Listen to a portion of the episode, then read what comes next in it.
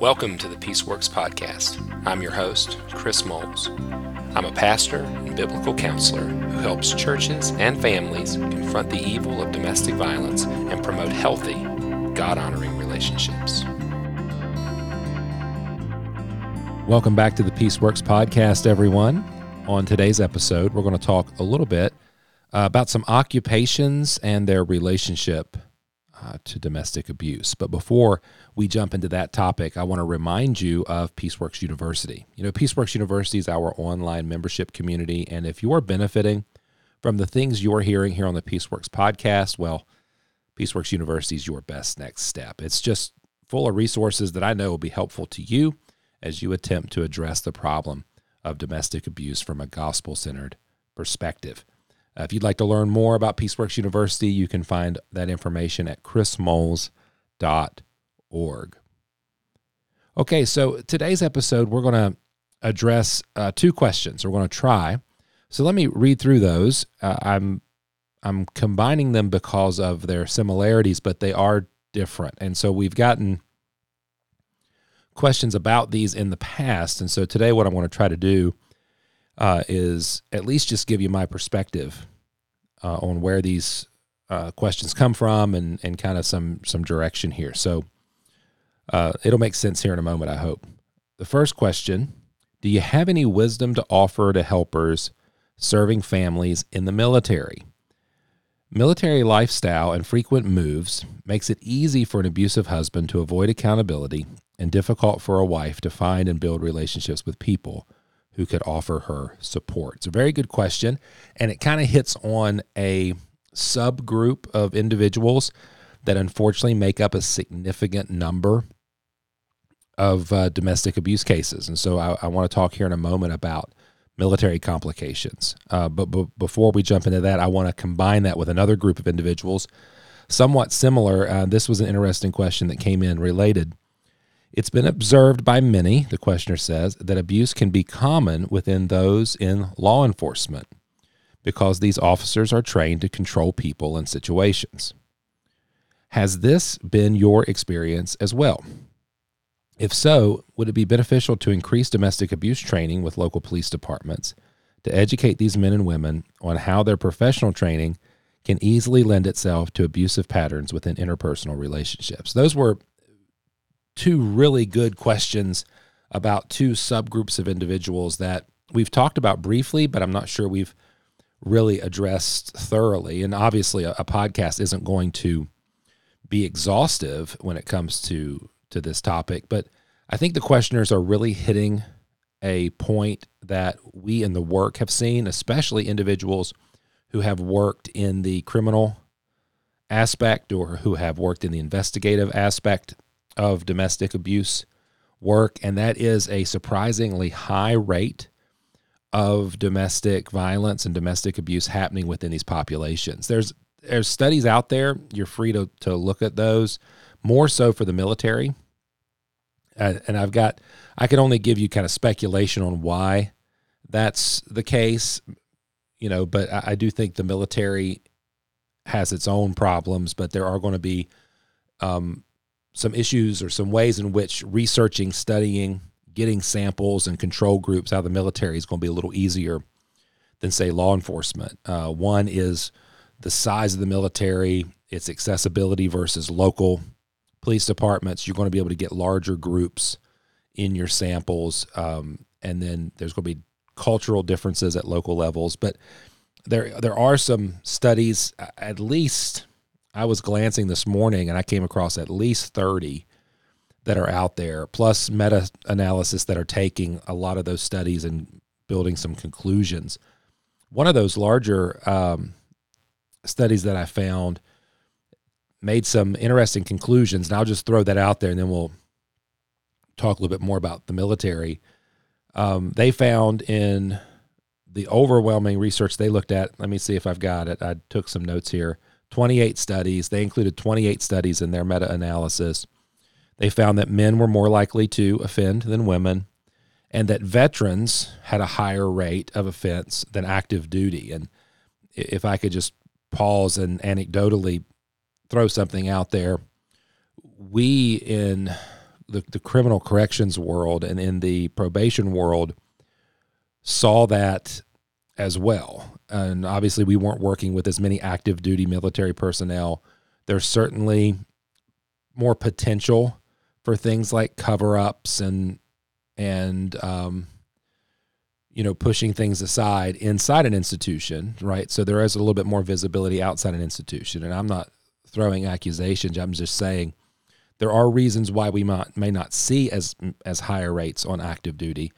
Not to mention distance as individuals could be deployed and so on. But uh, anecdotally, again, from our own experience, one of our largest subgroups in the probation world uh, when I served there was veterans, and in particular, combat veterans who had a very, very, very difficult time.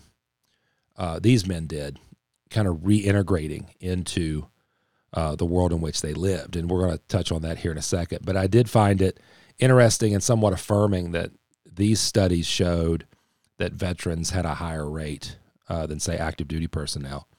And then among those active duty, you had a larger portion of these offenses happening in military settings uh, than in, say, not civilian, uh, more like uh, clinical or sterile settings where it was less uh, military oriented. And those were interesting finds. I think with um, with the veterans piece, and I couldn't find a percentage. Different studies showed different percentage gaps, but again, I can come back and say from experience, I think among the veterans that we worked with, and they were the largest subpopulation um, that I worked with in the secular environment. A high number of them combat veterans, a high number of them having co occurring issues. And I, I, think that's fair to say without divulging too much information. But I think if you look at the VA's um, response, which unfortunately is not great, and then you look at the criminal response, which I think is much more significant, funding that's been going towards behavioral health centers, things like Veterans Court that has been popping up around the country to deal with um, mental health, substance abuse, um, problems like that among our veteran population. I think we could see that veterans have a high risk of committing acts of domestic abuse. Of course, that's not causative, but it could be contributive. And so I could say to the questioners, um, to the question that was given, with number one, yes, we have seen this among veterans in particular, but it's also a higher rate among military personnel than, say, the general population and that's concerning. And I think your question regarding military lifestyle is a big indicator and something that should be communicated. And this is what I'm getting at. I've had several conversations with veterans, for instance, in particular combat veterans, where we have delineated, distinguished between how someone treats a partner, their wife, and their children versus how someone treats an enemy combatant. And granted, uh, you know, the first initial glimpse is, well, of course I'm treating them better than I did, you know, enemy combatants or uh, targets, right? But there still was kind of this underlying worldview of how we address problems, how we assess how we assess problems, and how we address problems. And much of that training was bleeding into their interpersonal relationships. But then beyond that, was aspects of trauma that were also um, limiting individuals' uh, self control, their aspects of um, behavior, and it was all coming to a head into these you know destructive patterns. Not to mention that again with the veteran population, we don't do a great job in this country reintegrating people back into normalcy, uh, into a normal everyday life, and the structures that we do have are often overburdened especially when it comes to aspect of mental health and and drug addiction. The the questioner rightly brings up not just the veteran issue, but active military personnel, the lifestyle of constant moves, uh, consistent deployments, especially in recent history, like in in recent history, not so much currently, but um, you know we were in active combat areas. Our military were for years and years and years, and still are in many ways. But uh, as you recall, you know, from 9 11 until just recently, uh, most of our military personnel were being deployed on a regular basis. And there is, even within that structure, a lot of movement, whether it's related to um, missions and, and, combat or not, whether it's moving from this location to this location, uh, this base to that base, to this country, right, to that country, as they're, they're quite frequently subject to moves. And so the questioner is correct. It's difficult to establish accountability. And I'll add one other piece to it. Our governmental institutions, criminal institutions, and even the military is far more interested in criminal activity um, and adjudicating and punishing uh, criminal activity than, say, treating and addressing non criminal activity. There are resources available. Most bases, most branches, most um, bases have access to sexual abuse task force, to abuse resources, but most of the resourcing is geared towards things like sexual abuse, which is we need that, right? Or physical abuse, which again is something that we need. So I would say your concerns are correct. As I've worked with military personnel, I think one of the things we like to do or have done in the past is we like, again, a team based approach where individuals can get help for various aspects of their struggles. Yes, we want to hold people accountable. Yes, we want to see them change, but also we want to get them in good support system that's going to help with uh, things like trauma, uh, things like um, substance abuse, family services that are going to help the entire family, um, as opposed to just, you know, just stop it. I mean, that's certainly something we want to see, we want to be able to address the heart. And I think that goes to the the LEO question, which um, brings up the aspect of training, which I think is very interesting because with military personnel and veterans, we've we've addressed this idea of how you interact with your family has to be very different than how you were trained to interact with um, with individuals, with even civilians and enemy combatants. And the same is true for law enforcement officers. And I do think there is something to the question. I think there's a um, there's a strong urge or temptation to treat our families like suspects as opposed to taking that the badge and the label off as before you step into the door. Um, and the question's interestingly worded that it's been observed. And I think you're going to find less research on this, although there are some studies out there. But I think most of us in the work have definitely seen the stress of um, law enforcement and then also some of the privileges of law enforcement bleed over into family life to the point that individuals again treat their family like suspects and uh, violate them in destructive and abusive ways uh, rather than finding ways to bifurcate um, their life and you know this is a conversation for another day. And I've had this with some law enforcement friends. You know, I miss the days of policing. Like we used to use the word police. And I know language just changes, but I'm a big word guy. But I don't know. I think when I think of policing, I think of something very different than enforcing laws. And when I think of peace officers, I think of something different than policing. And I do believe there are some worldview changes that could happen at the local level in particular, where we just take a breath and law enforcement agencies determine not to train their people how to violate other folks.